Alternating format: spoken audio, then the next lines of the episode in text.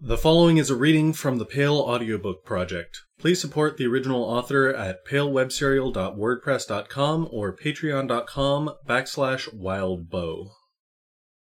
Arc 1 Lost for Words Chapter 6 Lucy paused at the foot of her front steps. Each step had a potted plant at the end half of which were just sprouting new green.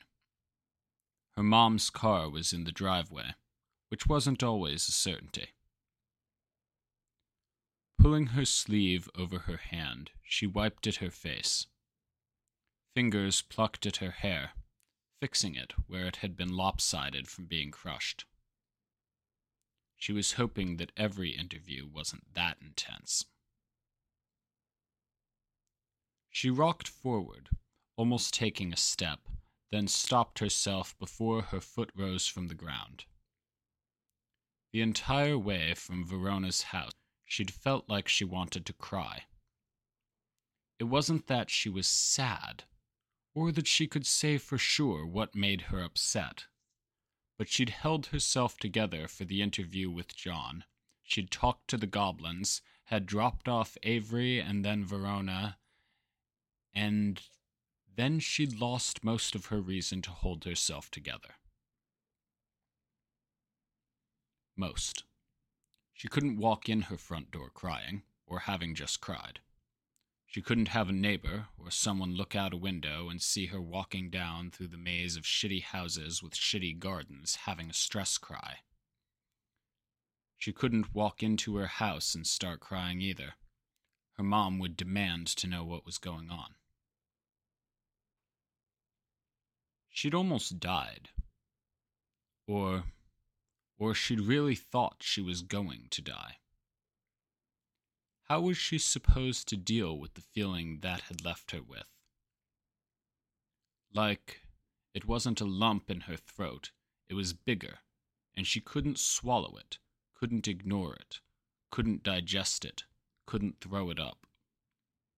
Crying might help, but wouldn't fix it breaking down and throwing things and screaming might be a big enough action to match the big feeling that was sitting with her. But it might not. And breaking down and screaming would diminish her. Worse, it wouldn't make sense. It would be reacting to something that she couldn't process by being random, flailing. She'd done it before, and she regretted it. No, not allowed.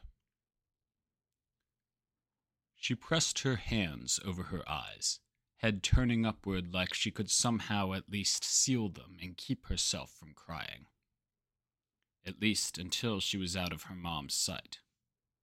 I almost died, she thought. She could at least give that heavy feeling a shape. It was still hard to bring herself to actually walk up to the door. Get through the bit with Mom without crying. I'll treat myself to something. She lifted one sneaker off the brick path leading up to the front steps and took the stairs two at a time, letting herself in. Lucy? Her mom called from the other room. Yeah, that was a long walk. Swung by Verona's, Lucy answered. She had. Was her voice too monotone? Her mom was in the living room, sitting on the couch, the coffee table in front of her loaded down with papers. She was still wearing nurse scrubs. Can I see you? Yep. Lucy walked into the living room approaching the coffee table. The papers were all from the same company, with a really artificial looking header, swoopy and colorful, the company's brand name printed in white next to a medical cross. It was her mom's latest job, which was mostly better than the last one. She'd heard Mom explaining it to Allison, their neighbor and her mom's friend. She traveled around to different houses, sometimes in nearby areas like Swanson, and taught old people how to take the company's drug, the side effects. Each client had a different schedule, and they had to be monitored for the first six applications or whatever. It meant her mom was gone at completely random times. Sometimes before school, sometimes when Lucy went to bed. Did you get snacks? Didn't go into the store. We, uh. Lucy paused for a second to mentally fact check. Mostly talked and walked, I guess. I was hoping I could get a bit of whatever snack you grabbed, especially if there's any caffeine in it. I'm so sick of coffee. Sorry. I was thinking I'd get a snack, but. Lucy thought. Do we still have hot chocolate in the cabinet? It's been a long time since we've had that. That going to make it too hard for you to sleep tonight? I. Lucy stopped herself before the hitch in her voice actually reached her words. Dangerous when her voice might have cracked. Really wanted hot chocolate. I'll manage. Make me some too? Lucy nodded. She went to the kitchen, turned on the oven ring, filled a pan with a couple cups of water, and set it on the ring. Once it was at a near boil, she poured some into a bowl, set another bowl aside, and put a good amount of cacao oil into the small bowl to warm. With the rest of the water, she whisked in a bit of cocoa powder while it heated up, crushing the lumps. Then the milk. She emptied three mugs worth in. Last was the chocolate. Some cooking chocolate was in the cabinet, a little white at the edges from age and lack of use. She crushed it and whisked it in. It'd take a few minutes, she knew. Looking at the creamy mixture made the feelings well up again, like she could freak out right here. She distracted herself with the whisking, periodically pacing, roaming the kitchen. There were a lot of envelopes from the local hospital. Her mom was applying again, it seemed. There was supposedly a shortage of doctors and nurses, especially in places out in the middle of nowhere, like Kennet. But that had been true the last time her mom had been applying. Her current thing was better than her stint as a home care nurse. That had been last year, and she'd gone every night and most mornings, always trying to time it so she left right after Lucy was in bed, and right after she'd gotten Lucy to school. She'd seen her mom change over the course of those months, becoming more washed out, more frustrated with the little things. Verona had said that every adult she knew was unhappy, and Verona knew Lucy's mom. She wasn't wrong. Things were a bit better for her mom now, but this drug injection thing wasn't what she wanted to do. The chocolate and the milk and cocoa had melted enough that it had smoothed out. She carefully portioned it out into two mugs, got the whipping cream from the fridge, and portioned it out, giving each mug a swirl. She considered her next steps oil, hot chocolate, her mom's hot chocolate, she dug into the lower drawers to find a rigid plastic silly straw, which took the contents of whatever was sucked down on a course shaped like a peace sign. It had been long enough since it had been used that it was a bit sticky and dusty, so she rinsed it off before making her way back to her mom, carefully holding the bowl of warm oil, two mugs, and straw, her backpack slung over one shoulder. Oh, where did you even find that? her mom said, taking her mug. You shouldn't use a straw when drinking something hot. You'll burn your mouth more easily. I was going to do my hair because I was outside a lot this weekend. I thought it'd be easier with the straw. Do you want me to? Lucy considered. She had been bracing herself, telling herself she only had to look normal for a few minutes. She had distracted herself with the making of the hot chocolate, but Come on, her mom said, rising to her feet. Don't you have work to do? Just trying to figure out my schedule for next week. What I don't do today, I can do tomorrow. Let me take that. She gave her mom the bowl. Lucy's room had two walls covered in art from CDs and subscription boxes. Her brother had been subscribed to one service that sent music samples, promotional materials, and the rare ticket from new artists and whatever every month, and he hadn't canceled it after he'd moved out. She'd convinced her mom to keep paying when it had lapsed because she'd gotten into it, less that she loved music and more that it had reminded her of her brother. The other two walls were mostly empty. There was a cot folded up in one corner for when Verona stayed over, a bookshelf with mostly graphic novels, and a desk with a mirror built in, a few minor cosmetics, some wide tooth combs, and homework she hadn't 100% finished. She sat down at the desk, mug in front of her. Her mom put the bowl down and undid the ponytail before starting to quadrant off her hair. It was nice. And it was nice in a way that weakened her defenses, made her feel like she might start the crying thing. She focused on the hot chocolate, eyes down on the homework. She took a sip, put it down, picked up her pen, and penciled in an answer. Her mom's hands rested on her shoulders as she leaned over to look at the answer. Rather than comment on the homework, she said, You're tense. Hmm. Almost always, but especially after I almost died. Don't want to say why? Not sure what I'd say.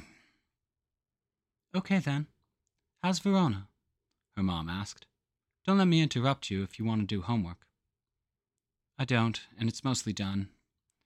Um, Verona. Lucy thought of Verona, a knife pressed against her lips the look on Verona's face, like she didn't even really care. When had Verona stopped being the person she knew and understood? Scratch that. She never entirely understood Verona, but she definitely didn't understand this Verona, who seemed to be so full of the idea of everything about spirits and practice and everything else that had pushed out parts that Lucy recognized. She's always been a bit weird. Weirder now. I think her dad is getting to her. Should I say hi to him? I could find an excuse, maybe give him a nudge if he needs one. I don't know if it's the kind of thing you could nudge about. More like they aren't even related and they're stuck in the same house. Hmm. Hard to disagree. Does she take after her mom?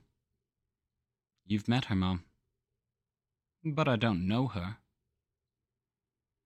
Her mom's hands were gentle, working through a few tangles and knots. Lucy's hair was in four simple braids now, each sticking out a bit from her head. I look like a derp. You're a beautiful girl, Lucille, and that's not just my mom bias talking. A bit of mom bias? Really, no. All my friends remark on it, okay?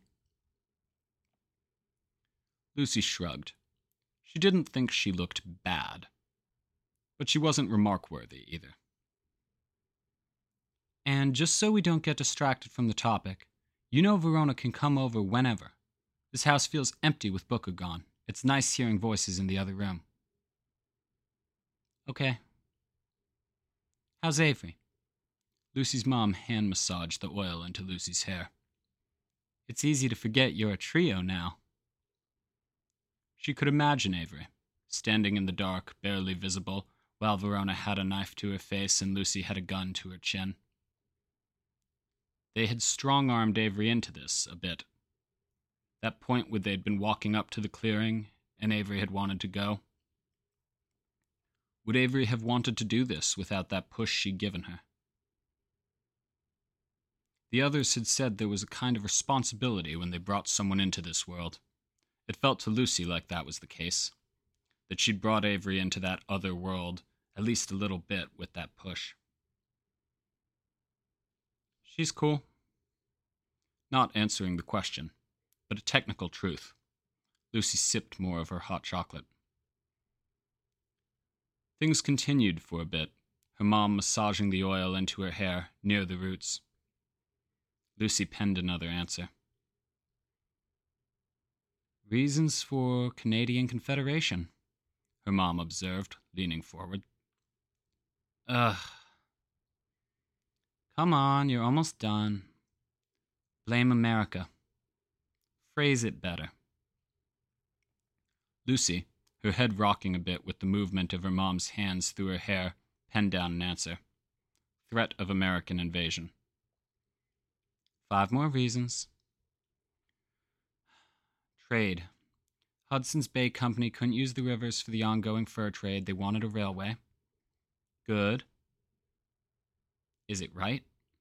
It's been a long time. My mind is fried. So you don't know. It sounds right. Lucy penned it down. She reached for her hot chocolate, but didn't pick it up, only holding the handle. Any luck with the hospital applications? A few positions were open. We'll see. If you don't get it and your current thing doesn't work out, is there a chance we'd have to move? There might be openings at other hospitals in other towns, right? Don't worry about that. I don't want to separate you from your best friend. From your friends, still have to remind myself you're a trio. I will figure it out, Lucy. It's not something you need to worry about. But what if I want to worry about it? Like, you deserve this job. You're a good nurse. The people you used to work with at other hospitals say so. You know your stuff. I know you study. Really, Lucy, don't worry. We'll be fine. Lucy made herself shut up by picking up her mug and sipping from it.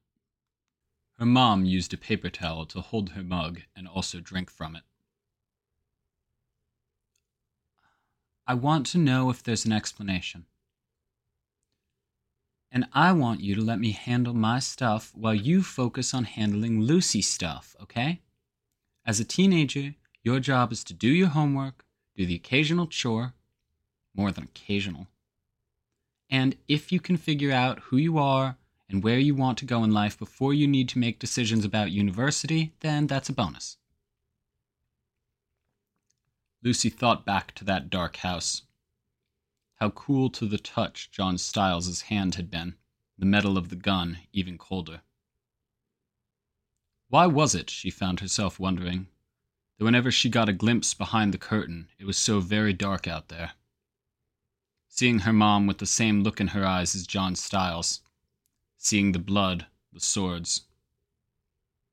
Her eyes were open, and she opened them again to view the world in dark watercolors. The yellow of the oil in the bowl in front of her was surprising in how bright it was.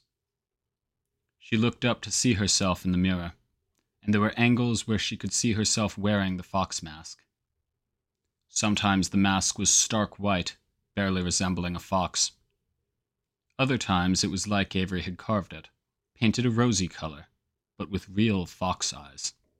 Another time it was almost a real fox's face, but with her eyes. Her hair was highlighted with enough pink that it didn't look real. She could see her mother dip fingers into the bright yellow oil, then run those fingers through her hair. The pink almost flared as the oil set in. Third quadrant done.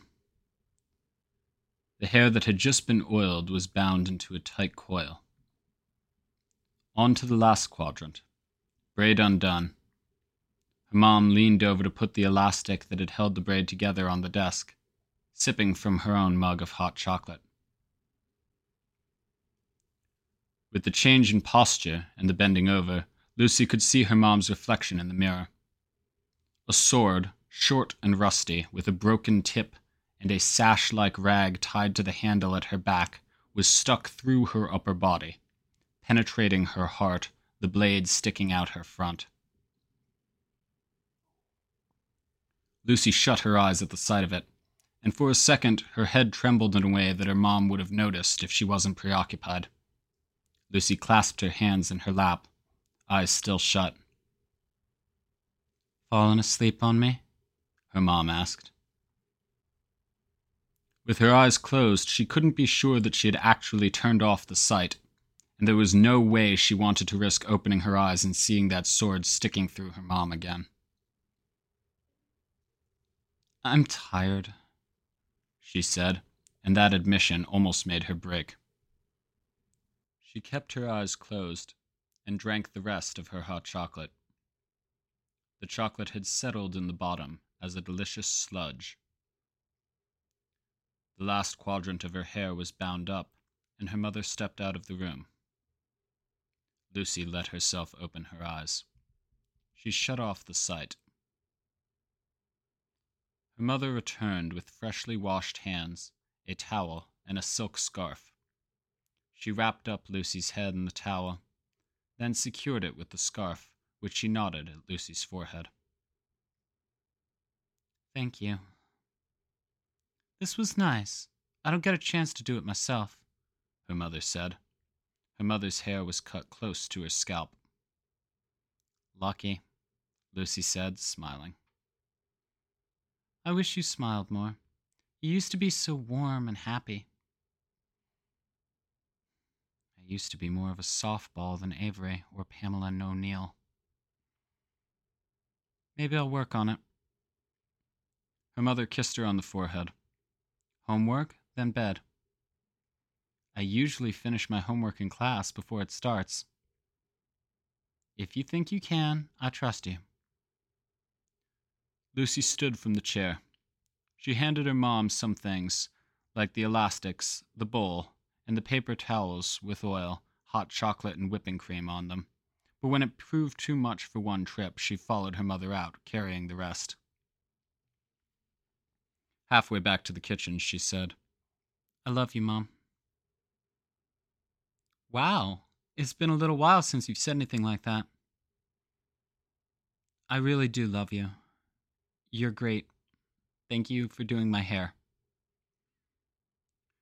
She felt so awkward saying it, especially now that it had been pointed out. But after what had almost happened earlier, she felt like she needed to say it just in case. My genuine pleasure. I love you so much my heart hurts. You know that, right? Lucy glanced at her mother's heart, where the sword had been, looked away. That hadn't been for or about her. Yeah, I know. Her mom dropped stuff off at the sink, rinsing some then headed back to the couch and coffee table to resume working. Lucy rinsed one bowl, and while she rinsed, turned her head back to the pile of envelopes from the hospital on the kitchen counter. She looked at it with the sight. Dark stains discolored the paper, like watercolor or mold. She couldn't say for sure if there was more there than there was elsewhere. Every time she felt she could decide for sure, she noticed more untouched space or noticed more staining. Tricks of the eyes. She shut that eye, leaving her ordinary eyes open, and washed her hands before heading back to her room, turning off some of the lights as she went. She sorted out her homework, then collapsed into her bed. The taste of the hot chocolate and warm feeling of a moment with her mom sat high and thick in her lower throat and upper chest kind of like heartburn. The big ball of emotion from earlier was still there, and it was like it wasn't letting the rest of it by. She stripped out of her sweatshirt and changed her pants out for some pajama shorts, then collapsed onto her bed, one hand keeping the scarf in position around her hair. The red of the clock seemed so bright in the gloom, penetrating her awareness to inform her it was 10:07 at night. At 10:30, she turned over onto her side, reached down for her bag, fished out her notebook, and turned her bedside light onto its dimmest setting. She pored over her notes. The moment she'd heard Charles talk about practitioners who dealt in war, she'd been intrigued. Now she wasn't sure. She penned down some more questions she wanted to ask, then connected them with lines. Who fit best? Who should she ask? It was clear now that they were out of their depth. They needed the means to defend themselves, and she didn't want to trust something like John Stiles to appear and protect her if she had the option of protecting herself. Guillaume? The warrior fairy that John liked? She was leery because of how everyone else had acted about Fairy. None of the others seemed to be about self defense. Edith, maybe, if she wanted to work with fire. The problem was that she couldn't trust any of them until she knew for sure which one she could distrust. A lot of the questions and details were things she could posit to Miss, but Miss seemed to be actively untrustworthy, hiding, staying quiet, controlling when she wasn't quiet. At 11:14, she heard her mom quietly go to bed. She remembered that she'd told herself she would let herself cry if she needed to, after she was out of the way of her mom. But even with that heavy, awful feeling that seemed to have swelled inside her until it felt like something should have broken, she couldn't bring herself to. At 11:55, she realized this was going to be a long night. The frustration at her inability to sleep began to make it harder to go to sleep. She mused for a bit on various insults she would level at some of the people in her life who had really pissed her off, using the goblin magic and the rule of three. Sling some bottom tier curses out there to some specific people. Mrs. Fowler, her grade two teacher, who had berated her in front of the class because she kept writing her nines like they appeared in the textbook, with curved tails. Nothing really said to Logan, who had writing so indecipherable the letters looked like wingdings, or to Melissa, who took similar intentional liberties with her ones, sevens, and zeros. Lucy just hadn't known better, and she'd gone home crying that day. Mrs. Fowler hadn't let up either. She remembered reading in a book once that growing old was like being a baby again. Being in diapers, having trouble walking, sometimes even having trouble speaking. She wished there was a good word or thing to say to Mrs. Fowler that would make her like that. Old and helpless and totally alone, singled out and going back to her bed in the old folks' home, crying. She hated that woman. Lucy had never really loved school again after that. There was Logan, who had proclaimed in fifth grade that boys were stronger than girls, and when she'd offered to fight him, had agreed. Well, he hadn't trounced her. It had been a really sad fight on both sides, really, with other kids cheering them on, more pulling on hair and clothes than actual fighting. He'd turned around and told the teacher she'd bullied him.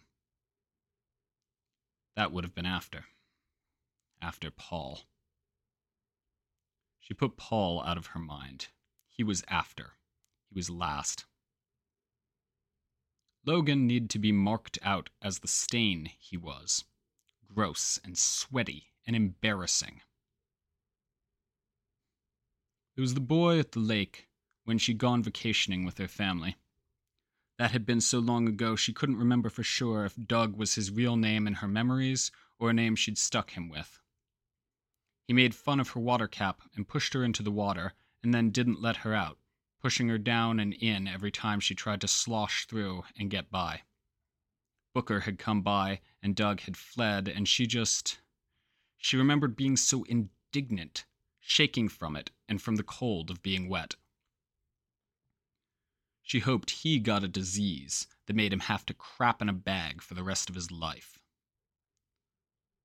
She was working herself up her mind going in circles, sometimes going back to the same curses and curse ideas. If she had the power to apply curses, could she do something that would satisfy? Because everything that came to mind was like a story that hadn't been finished yet. It felt wrong that there was no final chapter, no moral to the story, except that things and people sucked sometimes. When they'd had to pee in cups for a health test in school, Kirsten had spilled her cup, splashing Lucy's leg and sneakers. She hadn't apologized and had made insinuations about Lucy smelling like pee later. She remembered scrubbing at her shoe and leg and feeling so gross. Just a small curse for something like that, right? Like a reoccurring ulcer on Kirsten's pee hole, so she'd writhe in pain when she peed and end up on the bathroom floor still peeing. Once or twice a year, maybe, until she did something to make up for it. Eve had borrowed a graphic novel that she'd bought and got signed while in Thunder Bay to do some city shopping, and had never returned it. But Eve had been held back a grade. She'd bug Eve about it when she ran into her again, but she had mercy. No curse, imagined or otherwise. That was a shitty enough thing to have to deal with without cursing her with a propensity for paper cuts and sharp bits of food between her teeth. The curses that she imagined weren't like the ones that a goblin's trick would let her apply. But it was satisfying. It got her worked up to imagine the events all over again. But the lack of fairness in it all ate at her. The heaviness of the emotion that was sitting with her wasn't one singular event. When she ran out of new, inventive swears and people she had a grudge at, she looked at the clock. 12:35. She got her phone and fiddled around with it, watching some of the recommended videos, revisiting the app to check the class's votes hadn't come out yet. Not that it mattered. She put on some music, put her earbuds in, and lay with her face smushed into her pillow, arms out to the sides. 111. She was exhausted, and she felt like sleep was never going to come. I almost died. And they think the hungry choir is scarier. They act more scared of the fairy.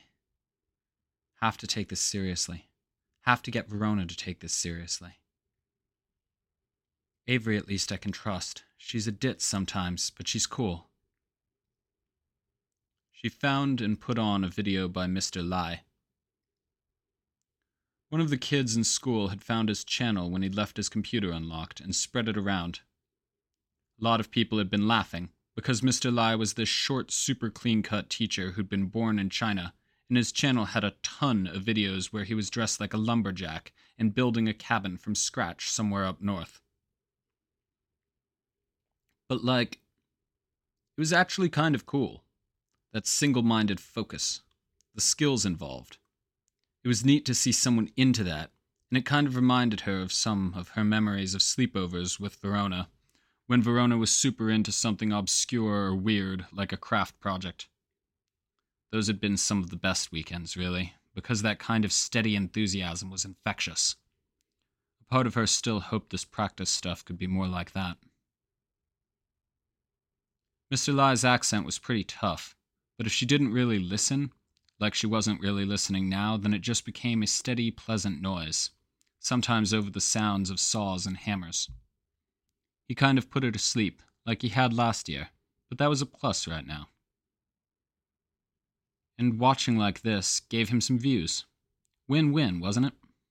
He might not be super thrilled to know students were falling asleep to the sound of his voice, but whatever. Win win. She hit the like button and lay there, trying to let her mind wander and picture what he was putting together from the sounds of his voice even if she couldn't always catch the words. She heard a thumping noise and picked up the phone with the video still playing, her eyes still closed and face pressing into the pillow, and blindly thumbed at the screen until she could rewind the video a few steps. The video went back, then continued toward the point where it had been when she heard the thump. There were more thumps, dull and hollow, at a point in the video where she definitely hadn't heard anything. She paused it and pulled out her earbuds. She flopped over onto her back, looking towards the door, the closet, the cot in the corner. 147. The time on the clock changed to gibberish, then flickered. She could hear it scrabbling and thumping elsewhere in the house. Rapid. Almost like a lunch table worth of hands drumming at a table in anticipation of pizza. Except there was nobody. The house was dark and quiet. The only light was from her alarm clock and phone. Thump, thump, thump, thump, thump, thump, thump, thump, thump. Something in the house creaked and banged. It wasn't a door. Thump, thump, thump, thump, thump. A face appeared at her doorway, pale, framed by long, dark hair. Alpina, peering in from the upper corner of the door, faced at a diagonal. The face rotated 270 degrees. Is this a threat? Lucy asked. Alpina lunged, crawling across the ceiling with rapid movements. Thump, thump, thump, thump, thump, thump. Crawling across the ceiling to a point directly over Lucy's bed, in about a third of the time it would take Lucy to walk from her doorway to her bedside table. She hung there, suspended, fingers straining, curved backwards as fingertips seemed to dig into the ceiling itself. Her head twisted, rotating, like she was trying to get a better view. Show no fear. Give her nothing. Never show weakness. It's never worth it. Lucy remained stock still, watching. Alpina's mouth yawned open, and black fluid oozed out, multi layered, thick with debris that could have been anything but with shapes like rotted leaves turned black by a winter spent under the snow, or the stringy guck pulled out of drains. Her hair turned liquid, doing something similar, just in much greater quantities. Drain stuff, rot, mold, mixed with liquid as thick and black as oil, refusing to flow straight down so much as it stuck to itself.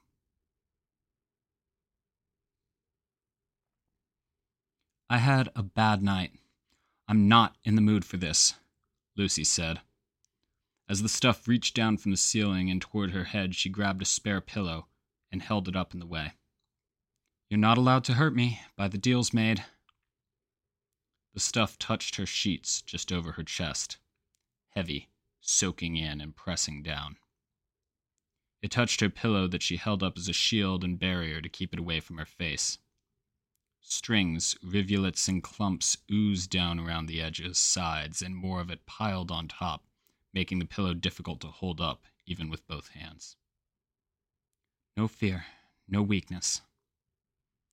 You're not winning any points with me, Alpina. Is this her acting on instinct? A white shape pressed into the curtain of black stuff that draped down from the pillow's edges. It took Lucy a second to realize it was a face poking through, with eyes as dark as anything.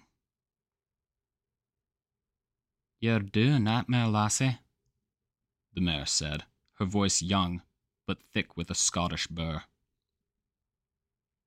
No thanks, Lucy answered. The stream from above had eased up. The curtain of dark liquid had pooled around her, soaking into her sheets and pillow, but now that was what was coming from above wasn't so thick, she could see that what had piled up on her stomach and chest was the rough silhouette of a person. Alpina's face, lifted up to find a home roughly where the head should be. Yeah, Alpina said. That's what I thought. I'll spare you that. Okay. Can't go and say you won't be having a bad dream now.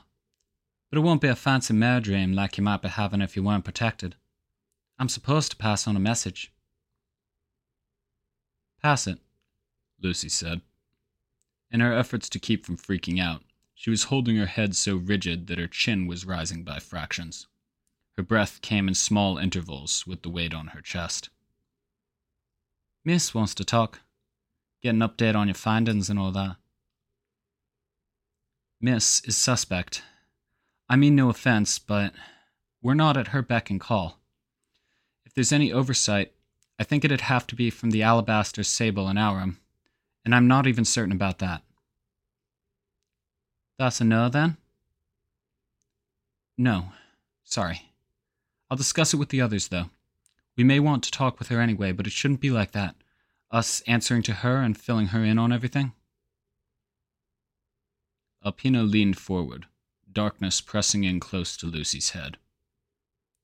Then she scampered up the wall, then to the ceiling. As she pulled away, the rags and dark strands of her hair pulled up the stains and dark gloop that she had left behind her, leaving the bed and everything pristine. Alpina? Lucy called up. The girl, already at the door to the bedroom, turned around, then sat down, positioned upside down, bare legs and dirty toenails visible. She idly pushed at the door, which was right by her head, and it opened further, creaking. What would you have done if I'd been asleep? Ah, I'd have left you be, like I did the other two. Lucy nodded.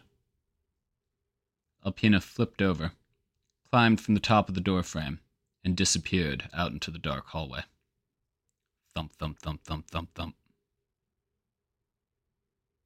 Lucy remained where she was, her phone still glowing with the video paused on it, the alarm clock reading 2:15 in the morning. Her heart pounded, each of the beats heavy enough that they jarred her vision. After 2 minutes of it, it hadn't eased up, and she felt nauseous. Her eyes remained open for most of the time until it was 3:20, when she finally eased down, pulling the covers around her and let herself close her eyes. She didn't look at the clock, but it was probably closer to 4:30 when she finally slept. Lucy stood by the fence by the school, watching the students approaching and the long, long, long line of cars on the road. The school had been set in an area without a lot else nearby, possibly with plans to expand or use the space nearby for more fields or whatever and that opportunity had never been capitalized on. The building was boring, and the area around it was just as bad, with tall grass cut short so kids didn't get ticks, some trees, and not much else. Some kids were cutting across that area. There was one road that people could take to get to the school, and it tended to be clogged. Half the kids took the stubby, half sized school buses that cars couldn't legally drive past. The other half that didn't walk it got driven in, their parents parking somewhere along the road to drop them off, then pulling out to cut off or clog up traffic. Add in the kids who walked or even ran across the road when traffic was at a near standstill, the kids who biked and cut off everyone, and it made for a lot of stupidity. A lot of parents dropped their kids a five or ten minute walk away from the school to avoid the whole thing. Lucy's mom had offered the option of getting a ride annoyingly early or making her own way, and Lucy had taken the former. She'd done it enough times before that she knew how this whole setup tended to evolve the jams, the kids getting dropped off, the dynamics. Today it was a little worse, because she'd slept like crap and she was grumpy. Verona's dad, in contrast to Lucy's mom, Lucy recognized the beat up old Corolla inching along, fighting with traffic. Verona didn't talk to her dad, her head down as she played with her phone or read. Maybe one day out of the week, Lucy would see the two of them talking. The Kellys had parked at the end of the road, and the kids were unloading. Lucy watched Sheridan get out, followed by Declan and little Carrie Kelly. No Avery, which meant Lucy turned, sticking her toe into the crisscrossing wire of the fence and hopping up to get a better look past the fence and to the point beyond the schoolyard. She was pretty sure she saw Avery back there, biking across the uneven field. She turned, walking down the sidewalk against the current of students, to get closer to where it looked like Verona would get out. Rather than pull over, Mr. Hayward stopped in the road and Verona scrambled out, bag hugged to her front, slamming the door behind. Lucy raised her hand in wave, and Mr. Hayward gave her a wave back. Don't draw attention to him, Verona said. It's embarrassing. He's not that bad. My dad got anal last night. Avery got in trouble too for being out past curfew. I saw the messages when I woke up this morning. You? Verona asked. Lucy shook her head. Did you draw the connection breaker when we went to John's house? Verona asked. Nah. Told my mom I was going out for a walk and that I'd hang with you. Said I'd try to be back before curfew. I think Ave and I got slapped down for using it too much. Extra and unwanted parental attention. How bad? Just annoying. Have to get the details from Avery. Verona said. Speaking of, I wanted to talk with you guys. Want to head over and see if we can't catch Avery and chat for a minute before we go inside? Verona nodded, smiling. They had to take a roundabout route to get through the gate, and then around to the side of the school while Avery biked over. Your siblings got a ride, Avery, Verona called out. What are you, the red-headed stepchild? Ha, ha. I'd rather do this. Avery panted. The grass was not good for riding on, even with her mountain bike. Then subject myself to the back seat. How much trouble did you get in? Lucy asked. My parents aren't really good at laying down punishments, and even when they do stick to it, I usually get it easy because I don't cause much trouble, Avery said. But I'll have to watch out for that. We have to watch out for other things, Lucy said. I think we're being monitored. Monitored? Avery asked. Toadswallow was right there, wasn't he? Lucy asked. He was in the bush, keeping tabs on us. And Charles, they brought him along when we went camping? Yeah, but what's weird about that? Avery asked. The entire time I was thinking, all right, well, he can lie, so we have to be careful. Can't listen too carefully. They might have brought him along to slip us a key piece of misinformation. Every time he said something, I was kind of going through it in my head, wondering if it wasn't the trap he was trying to slip us. Yeah, Verona said. Same, kinda. And that's not the full story. What if they brought him along because he could hurt us? Like if we immediately set out on a direction that they weren't comfortable with?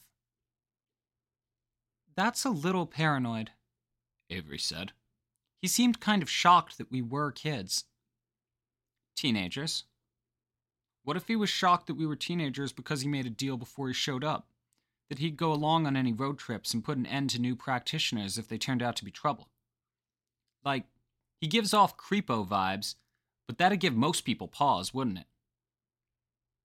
Can't really blame them. Verona said. Like John said, a practitioner can enslave with words.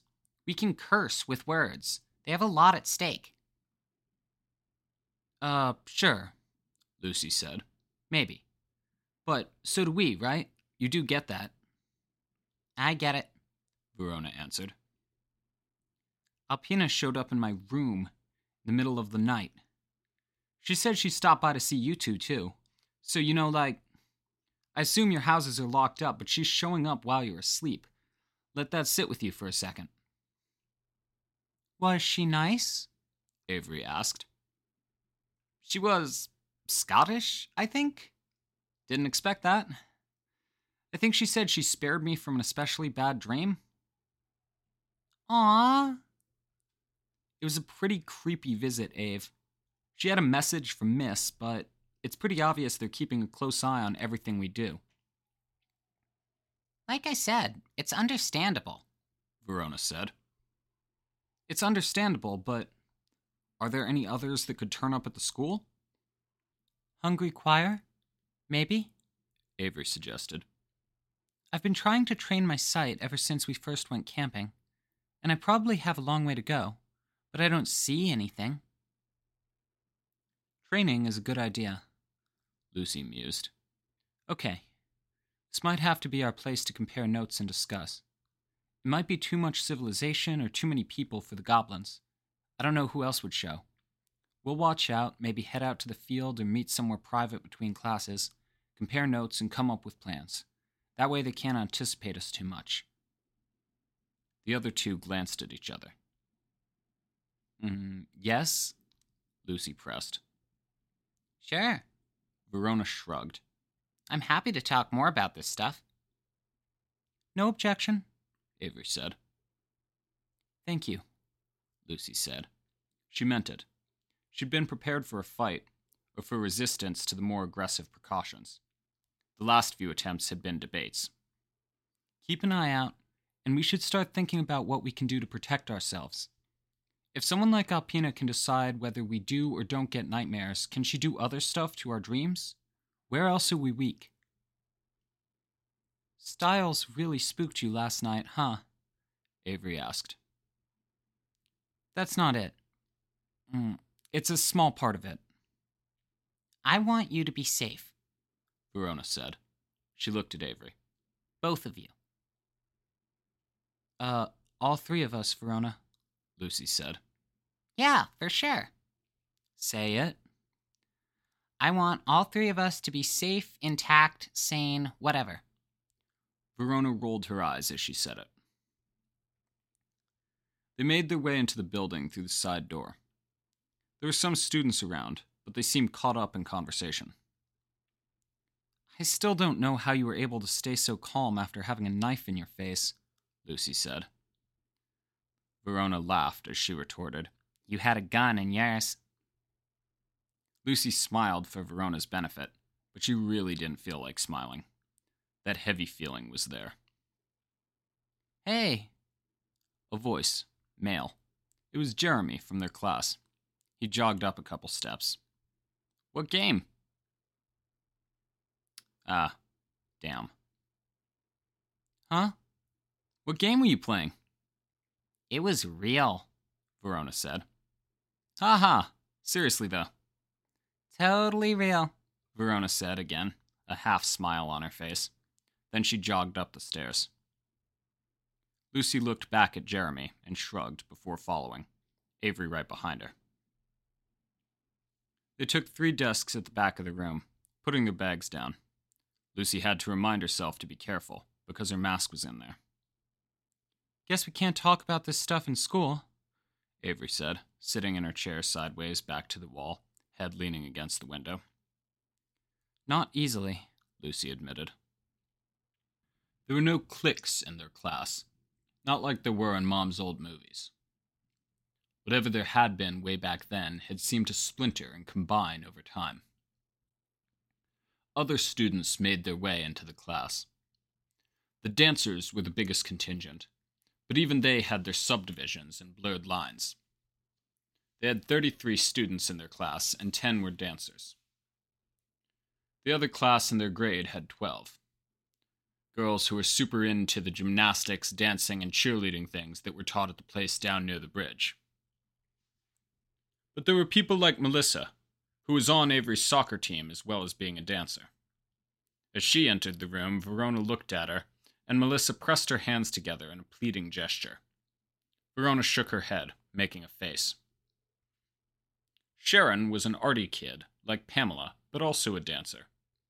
Jeremy was an arty kid and a nerd, and was someone Lucy wished Verona would talk to more, because they probably had a lot in common.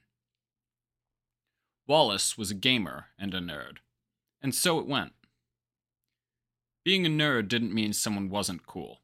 Amadeus was super into science and computers, but he was maybe the most popular guy in class, helped by the fact that he was cute, with long black hair and a dimple at his chin. George was popular, but Lucy was pretty sure he was what Lucy's older brother had once termed a pebbler, a baby stoner who hadn't actually gotten stoned yet. But George was a bit of everything. No hard cliques, no specific sections at lunch tables like that one movie from years before Lucy was born, but Avery had a tough time, and there were reasons for that. For one thing, the class was kind of cut in half, because they were combined grade 8s and 9s. For another, when put together with the other grade 9 class, they had all known each other since kindergarten. She could count the kids who had moved away and the kids who had moved here midway through on one hand. The friendships had been established, and barring invitations like the one Verona kept getting, that was hard to butt into. Three of the dancers walked in near lockstep along the back of the class before turning down past Lucy and her group. Hey. Haley said as they stopped, standing behind where Lucy, Avery, and Verona sat. Hey, Verona said. Melissa really wants you to join us for dance. She says you're a natural. I wish she could take no for an answer. No? Really, no. I did the one dancing thing two years ago when the instructor from Wavy Tree came to teach a gym class, and I hear about it way too often. Some girls were saying you're arrogant and you're looking down on us. Mia said, accusatory. What? Verona asked, shocked. Haha, no. Really. Really? It's just really not my thing. I find it boring to do and keep doing until you get it right. I've rooted for you guys when you do an event or a parade or whatever, just not for me. Hmm. Want us to tell her to knock it off? Please, please, please, please. Cool, Haley said. Lucy felt her pocket vibrate. Before she could reach for her phone, she saw others reacting. All together. There was an energy to it the tension, the emotions. With everything that had been going on, she felt like it was the kind of thing that someone might want to harness, or already be harnessing. She used her sight, looking out over the class while she got her phone free of her pocket. Some kids with knives in their heads or bodies. Some kids with blood red watercolor at their hands. But they were ordinary students. And the phones themselves? Nothing. She looked. There was a notification from the app. Class underscore rank R. Their class had ranked everyone, each student picking a first and possible second person they liked. Huh. Haley said, still standing behind them. Hey, Mia said. go Avery and Verona. Haley elbowed her. Let's go sit. Lucy looked over the list. Kids who had been out in the hall were staying out in the hall, talking and looking at the results. Some looked into the room, and Lucy felt the gaze of more than a few people fall on her. Her face flushed. Just me, huh? Avery said, quiet. Lucy was already staring at the bottom, but she scrolled down a bit more to the stats at the foot of it. By the results, two anonymous guys were gay. Another was bi. One anonymous girl was a lesbian. There's the other class. Lucy said. Already asked, and no. One guy, no girls. Avery said. Her face had fallen, and to Lucy's sight she had a dark watercolor stain spreading across her chest, like a growing hole. There were others in the room who seemed brighter, others who seemed hurt. There were a few swords and blades represented in Lucy's sight. As people entered the room, murmuring, Lucy felt conspicuous. Her face felt hot. There could be girls that haven't figured it out yet. Verona whispered. That doesn't do me any good now, does it? Feels lonely. Verona nodded. Yeah. But like Lucy said, the whole thing's stupid, right? There's lots of people like me who don't really give a shit and put in whatever. It doesn't matter, so let's just ignore it and wait for it to blow over. Verona made a hand motion Lucy couldn't see. Sure. Avery said, putting her phone away a little too quickly. Lucy watched the room, avoiding eye contact, because everyone that was looking at her right now was thinking the same thing.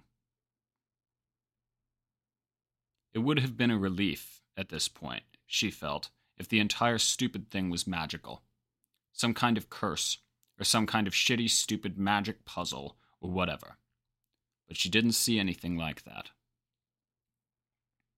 She wondered if she could somehow see the blade that was sticking through herself, or the watercolor stains that were spreading across her. What would they look like? How big would it be? That heavy, overwhelming feeling that she hadn't seemed to be able to process last night had come with her to school today, and it had expanded by inches over the last few minutes until it kinda hurt constantly. She sighed, slumping over her desk, her arms extending forwards and over the other end. Head on one arm, she looked over and murmured, Am I ugly?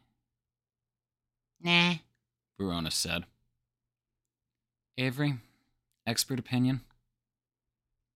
I'm not an expert. Avery said. You keep saying my taste is terrible. I've said it maybe three times. You're pretty, Lucy. Not my type, and I'm pretty sure you're not gay, which makes you very not my type. But people are dumb, I guess. You could be a lot of people's third choices. Verona suggested. Then, You're kind of intimidating. Maybe that's it.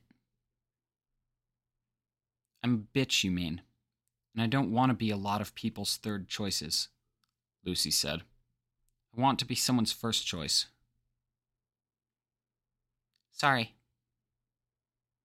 Whose dumb idea was this? Lucy asked. I might have a few choice words for them said three times, nailed in. Don't say stuff like that. Yeah, Lucy said. ugh. I feel like I'd be like 20 times more able to deal with this if I'd slept more than two and a half hours last night. At the far corner of the classroom, Gabe rose from his seat. Lucy noticed primarily because of the twisted skewer of metal that her sight put in his midsection. As she followed him with her eyes, she saw him pick up his bag, and it was soaked with the red watercolor, impaled at the same point by three smaller blades. She watched as he left the classroom, reaching for her phone and flipping over to check the boys' rankings. Gabe was at the bottom. She rose from her seat. A lot of eyes followed her, as they'd followed Gabe. This? Verona asked. I'm cool. Checking on Gabe. Something's off. She went for her bag, grabbing it as a just in case. She almost missed Gabe, who was ducking into the boys' bathroom. With only a moment's hesitation, she followed him in, finding him by the sink. He was the only one in. Gabe, she said. Gabe wore glasses and dressed like he was going to church. And aside from a sort of lame haircut and a really skinny frame, there wasn't anything offensive or exceptional about him. He was one of the homeschooled kids who'd come over when high school had started. He hadn't really come to the school with any hint of social skills, had struggled like Avery had, and instead of finding a way forward, had taken to hanging around with kids two or three years younger than him, who sometimes seemed annoyed that he kept turning up. It kind of sucked that she was being put in the same bucket as him. What the? You can't be in here. Gabe said. If I get suspended, I'll deal. You okay? It's whatever, It sucks. she said. What's in your bag? What? Your bag. she said. She approached him. He backed up. She closed the distance, grabbed him, and spun him partially around. Pulling down his backpack zipper, she fished inside. He seemed more confused than defensive. Moving a paper, she saw the blades rattle. She pulled it out, and the red staining immediately began to fade from the fabric of his bag. One paper, a gray pink color with less than great photocopying or print job, like two things superimposed onto the same paper with the end result being near gibberish. Most of it was faded and stained in a way that persisted even with her sight removed. Most distinct was the website at the bottom. Where did you get this? I found it. What the hell? How did you know I had it? Have you done it? Done what? I logged in, but I didn't sign up. I couldn't figure it out. It has to be on certain nights. Don't. You might get really badly hurt, or worse, she said. When's the next night? Tomorrow night. Why? Where did you find it? In the cafeteria. You're not answering my questions. Not really. Not so far, she said. She left the boys' bathroom, pausing at the door. I'm around if you want to talk or whatever, I guess. An older high schooler whistled as she left. She rolled her eyes. Whistles were better than the looks she'd gotten back in the classroom. Avery, Verona, she whispered. She used her sight and reached out, finding the ribbons that seemed clearest and most inclined to drift her way. Would that work the same way calling Miss had? The two girls emerged from the classroom. Lucy looked down, ready to show them the paper, and found her hand empty. She spun around, looking with the sight, and found the paper, folded into a square, tucked into the slats of an unused locker. Don't run away, she told the paper, unfolding it again. She showed the others, moving to stand beside them as she pulled her phone out. The Hungry Choir? Avery asked, tapping the paper. Sending out feelers. Found Gabe, who's vulnerable, I guess, Lucy said. As the stupid app just demonstrated. It's nice to have a distraction, Verona said. How did you even see this? I think I can see hurt and danger, Lucy murmured. She punched in the website address. User blocked. Verona tried next. She was in the middle of typing when the bell rang, signaling the start of class. Blocked, Verona said. So this is the Hungry Choir itself, or. Lucy shook her head. Part of it. Like an arm, or a finger, or. You can't see the connections? Avery asked. More than one arm or finger here. I see sashes, but that's all. Gabe walked past them. Bands, Avery said once he was past. She turned, craning her head, looking at windows, both inside classrooms and at the end of the hallway. I can see stretching through the school.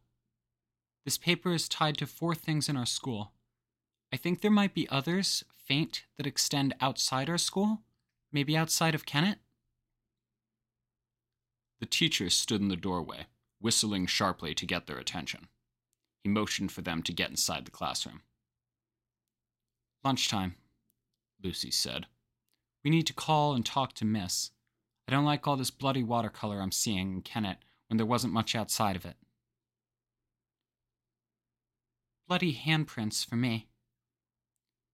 Meaty things pressed against the inside of the plastic sheeting, Verona added. Yeah. They made their way into the class, past their homeroom teacher. Between the bloodlines and the choir, I get the feeling there's more going on. Like maybe not having a Carmine beast is making things worse somehow, Lucy whispered as she took her seat. Do we really want to tackle more? Avery asked. If it's tied to the Carmine, we might have to, Lucy whispered. Between them, Verona had the paper, which she folded into a square. She drew out a diagram with surprisingly circular hand drawn circle, setting up a group of blocks pointing inwards towards the folded up paper. The teacher was getting the class to quiet down. Lucy leaned over to whisper one last time before class started. Miss might be the person to ask, because Gabe said the next stage of the choir thing happens tomorrow night. We might need to get involved, or people could get hurt.